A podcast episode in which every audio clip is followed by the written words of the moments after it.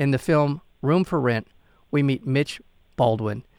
Mitch won the lottery in his senior year. Three years later, he is flat broke and a laughingstock.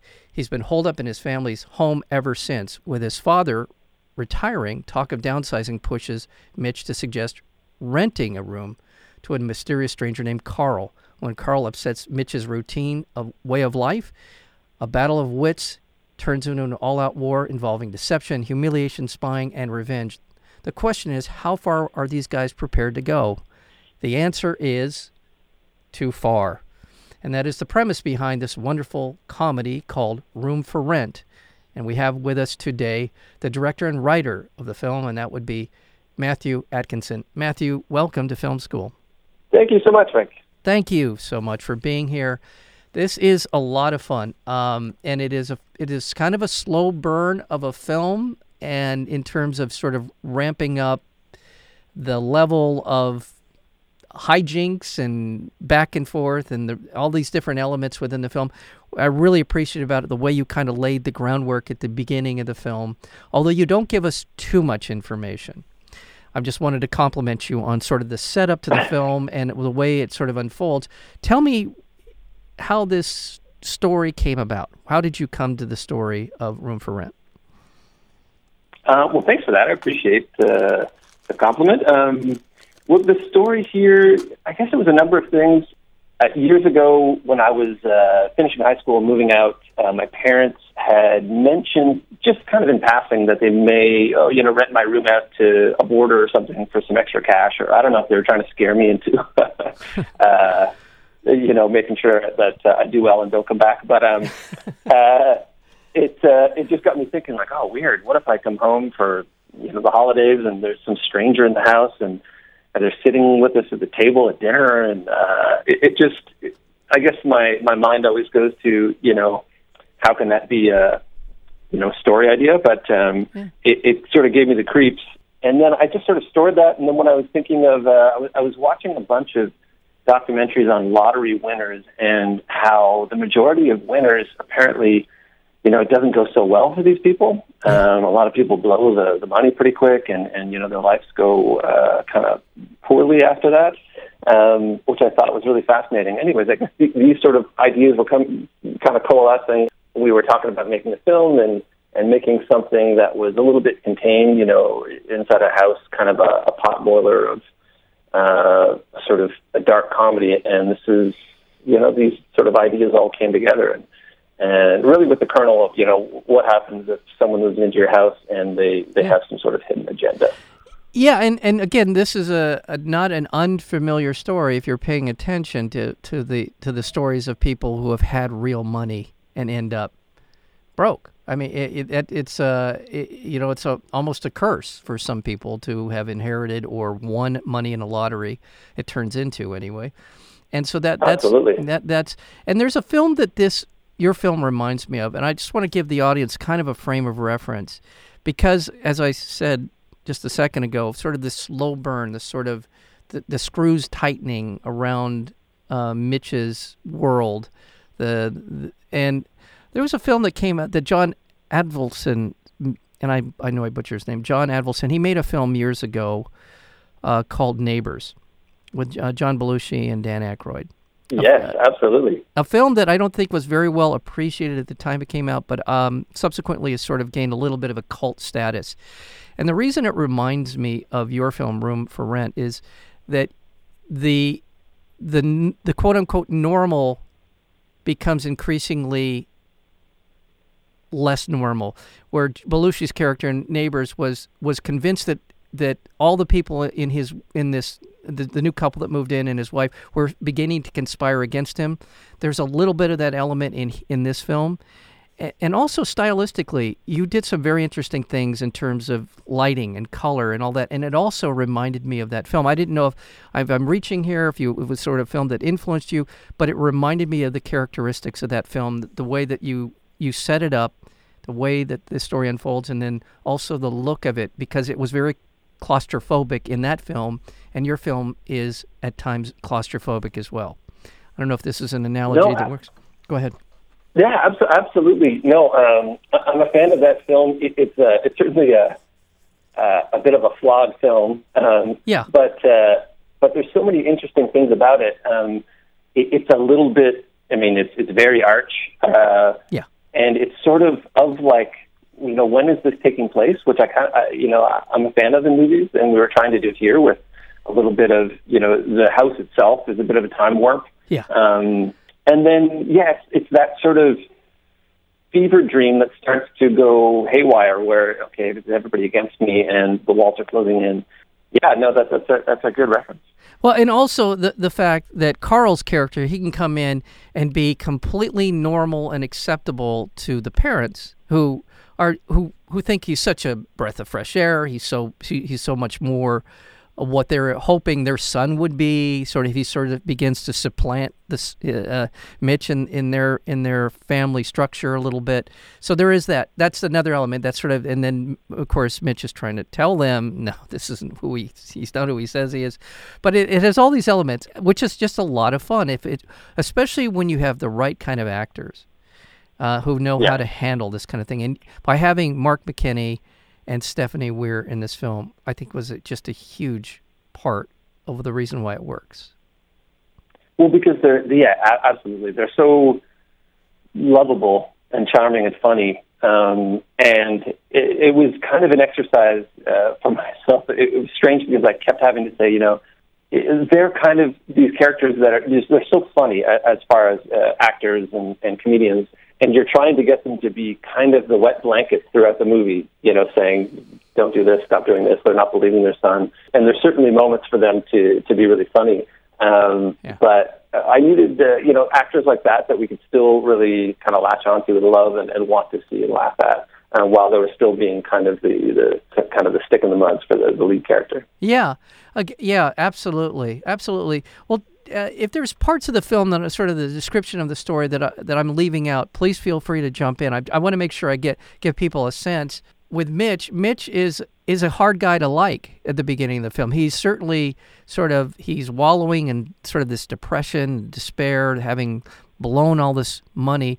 But as the film unfolds, and it, it takes a little bit of time for us to get to this point in the film, but he, we start to understand what happened a little more clearly, and you sort of turn in your perception of him in the film. It's it's not a, a wild swing. It's sort of piece by piece we understand. Yeah, he's not the most social guy, and he made, but he he I never felt like a guy that you who didn't who wanted to do the right thing. It felt like he always wanted to do the right thing, but not always motivated to do the right thing. Does that make sense? For sure. I, yeah, exactly. He was trying to take a character that um, you, you you catch up with him. Um, you know, when you start the story, it's after you he's really blown it, and so he's kind of been hiding out. Um, you know, living with his parents, and it.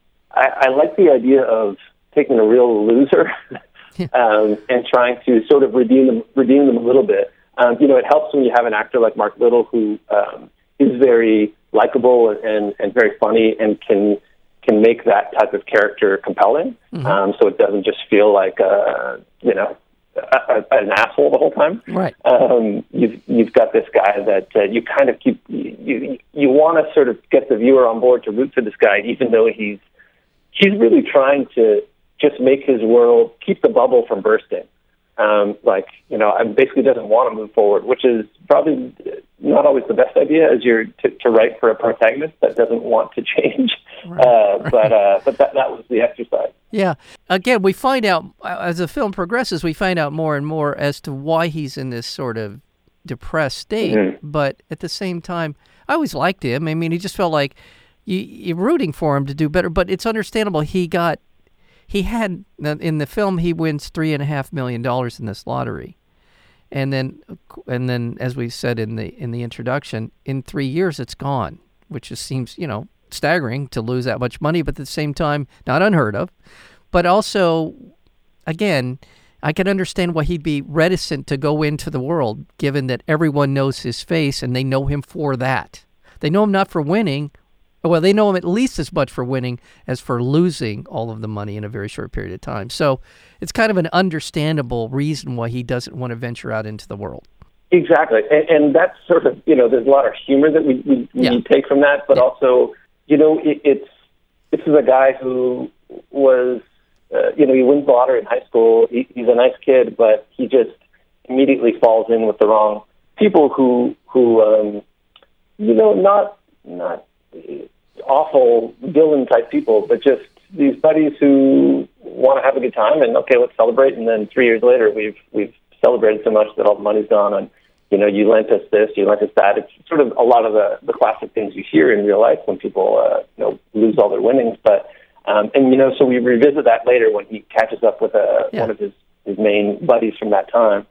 Um, but it's an interesting thing, you know, and it's you know the way we do it in in, in our film is uh, kind of a an odd um, thing that this guy is hiding from. Um, you know, the, the stigma that he has in you know in his small town. But you can see that happening too these days, just with even you know anybody online. You know, I, my biggest fear is uh, slipping on ice out front of a building that's videotaped, and then I'm I become a meme or something. right.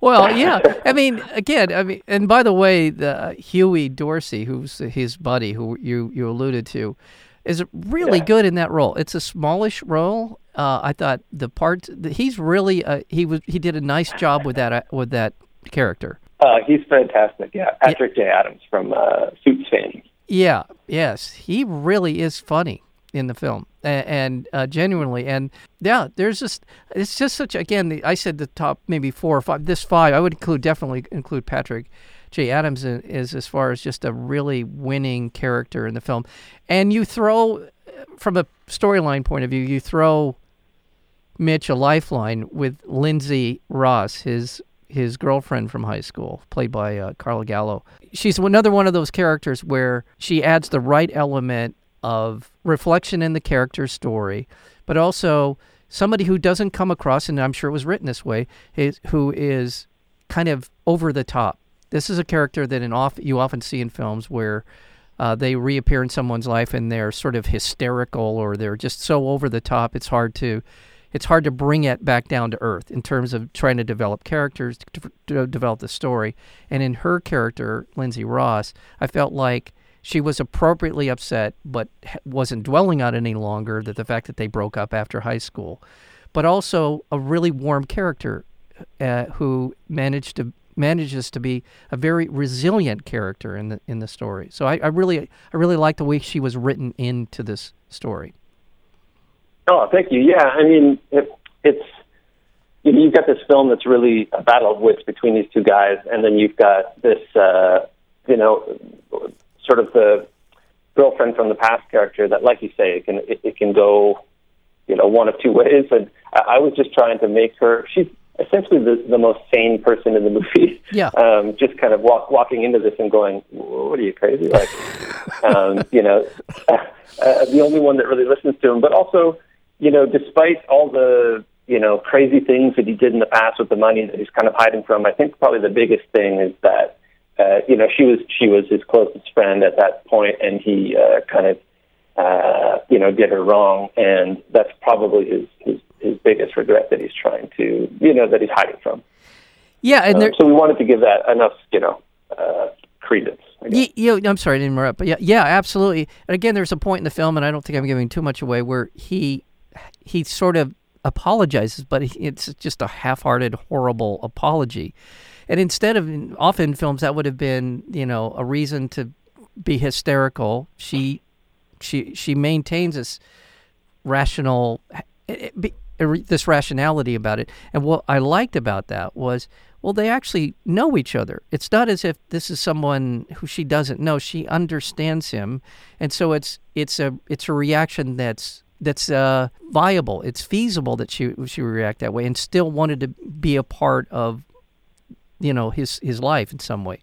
I just I mean it's often it's not often you see films that are where the characters behave in ways that make them more and more relatable as the story progresses, especially in this kind of a film, a comedy sort of a, about paranoia, about you know trying to figure out what, where you're at in your life. That and that's I think that's the value of the film. Uh, Room for Rent is that it these characters are you want to spend time with them, all of them, even you know, even Carl. I like Carl. I thought he was a. I, I liked him. He's smart. He's he's sharp. He he knows what he wants. I mean, he's a guy that's uh, he's not afraid to, to to ask for things and assert himself into situations. He's the right kind of foil for someone like Mitch. Oh, oh yeah, I appreciate that. Um, I mean, that was that's the ultimate goal was to try and make Carl um, kind of cut from the same cloth as Mitch. It's just like um, you know Mitch ten years later, or uh, you know what happens if this if he doesn't do, if he doesn't burst his bubble, maybe he's going to fester and turn into this guy. But yeah. but it, the the key there because you've got this guy coming in and and uh, uh, starting to uh, kind of ruin Mitch's situation, um, but to make him uh, charismatic and and uh, I mean Brett Gelman uh, so electric on screen and anything he's in, and he's got so much personality and so much character. Um, I was you know, we're, we're blessed to have him in this movie and doing the work that he did. It, it was a lot of fun. Yeah, it definitely is. I want to remind our listeners we're, we're talking with Matthew Atkinson. He's the director and writer of a film called Room for Rent. And Room for Rent is available on all the major uh, VOD platforms starting on uh, November 2nd, so you can check it out there. And again, that includes the usual Amazon, iTunes, Comcast, and a number of other platforms. And you can go to the website roomforrentmovie.com is the official website for it roomforrentmovie.com to find out more. It's also has a facebook page instagram. So check it out on those on those uh, sites to find out more about the film and where it'll be opening and screening and and what platform you can see it on. So well um, tell me a little bit in terms of uh, production wise. I mean, it's a small film. Uh, I assume that this was one of those run and gun sort of uh, film making experiences. How many shooting days did you have? We only had 17 days of shooting. That's very um, fast. Yeah, it was it was a lot. Um, so I mean, we, we the majority of it takes place in this uh, one home, so that that helped. Um, the the trick, you know, we, it was a small film, and we've got this great cast who, you know, uh, everyone has tiny windows in their schedule, so it was a big sort of uh, matrix of scheduling to get everyone, uh, you know, in to do to do this film. It, it was uh, it was tough. Yes, I think every film is tough, um, but uh, uh, it, for me, it was. Um, you know, it's always the, the pre-production that's tough. Once I'm on set, uh, uh, it was when I look back, I think it was just really uh, a lot of fun. I mean, working with talent of this caliber, and uh, yeah. you know, I work in um, uh, short form and, and uh, commercials and stuff like that, and so uh, getting back on set to do stuff where you're you're actually uh, working out scenes and um, stuff like that, it was it was really fun. I bet it was, and you're right. Having just most of the film was shot in the, in the house, but you, you there are some other locations, other some exteriors, etc. But yeah, 17 days is an insane. This is a a hundred, almost 100 minutes, 90 something minutes long. Yeah, and eh, you know, for those of you who wonder about these kinds of things, you're shooting you know, when you, 17 into 90, you're shooting, you, you've got to shoot five or six minutes worth of usable film every day to make that work, six, seven minutes. And that's a lot. That's a lot of that. And, and that's after editing, right? I mean, that that's you're shooting yeah. an awful lot. And uh, yeah, 17 days. Yeah, that's uh, usually I hear right around 20. 2022, but that's uh, that's extraordinarily fast. But you're right. You've got a cast of people who who've been down this road a couple of times. They know they know what it takes to be ready, to be prepared, to be to hit their mark. And on top of everything else, these are all good characters. They they did a great job of developing each and every one of their characters. Uh, just a terrific. Well, yeah, yeah, absolutely. It, uh, it, like you say, it, it's a lot to cover, and to get coverage and to have enough for an edit. But uh, with, I think the the remarkable thing is from take one, you know, these these actors are they give you something great. So then it was really just playing with it and then, you know, leaving room to do some improv and stuff because you'd be crazy if you didn't with the, You're right. You're right. You're right. With Mark McKinney and Stephanie Weir, I mean, these are people. Yeah. That, I mean, Saturday Night Live, Mad TV, uh, Kids Yeah. in the Hall. I mean, yeah, of course. That that's that's pretty rarefied air for people who are in comedy to be a part of those enterprises. So, um, the film's also done well well in terms of um, film festivals. It won for best editing at the Canadian Cinema Editors Award. It won for best uh, Canadian Film Festival. It won the jury award for feature film as well as for editing for uh, I'm sorry for best set design. And then you went Chicago Comedy Film Festival. Uh, Stephanie Weir home uh, an award for best actress in a feature. And it again, I think it speaks volume to uh, to the film and to the quality of the film. It's a it's a fun watch, and I really Oh, also other film awards here in Los Angeles. One for uh, Brett Gelman won for best uh, actor in a feature, as well Yeah. as best feature film. So congratulations on this film, and um, I'm certain that you're working on other projects and um, hopefully any more comedies in your future. Are you working on more dramatic stuff? What do you? What's up? Definitely. Um, I, yeah, a little bit of both. I mean, I think everything, uh, even if I start out like, oh, I'm gonna, this is to be a dramatic, uh, you know, uh, cop film or something, it always ends up kind of funny. um, uh, so, you know, which uh, is fine by me. Um, I, I love working in that uh, genre. So, I, I'm, yeah, I'm, I'm working on uh, a few things right now. Um, a couple of film scripts and then also some uh, some TV. But um, I, I like the idea of trying to mix comedy with some other sort of genre stuff. Yeah. Um, but uh, yeah, thank you so much uh, Yeah. uh, for all the uh, the great feedback.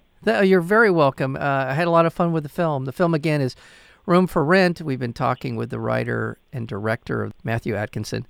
Matthew, thank you so much for being here today. I, I really look forward to your future work and uh, come back and join us again. Yeah, it's my pleasure, Mike. Thanks so much. Thank you.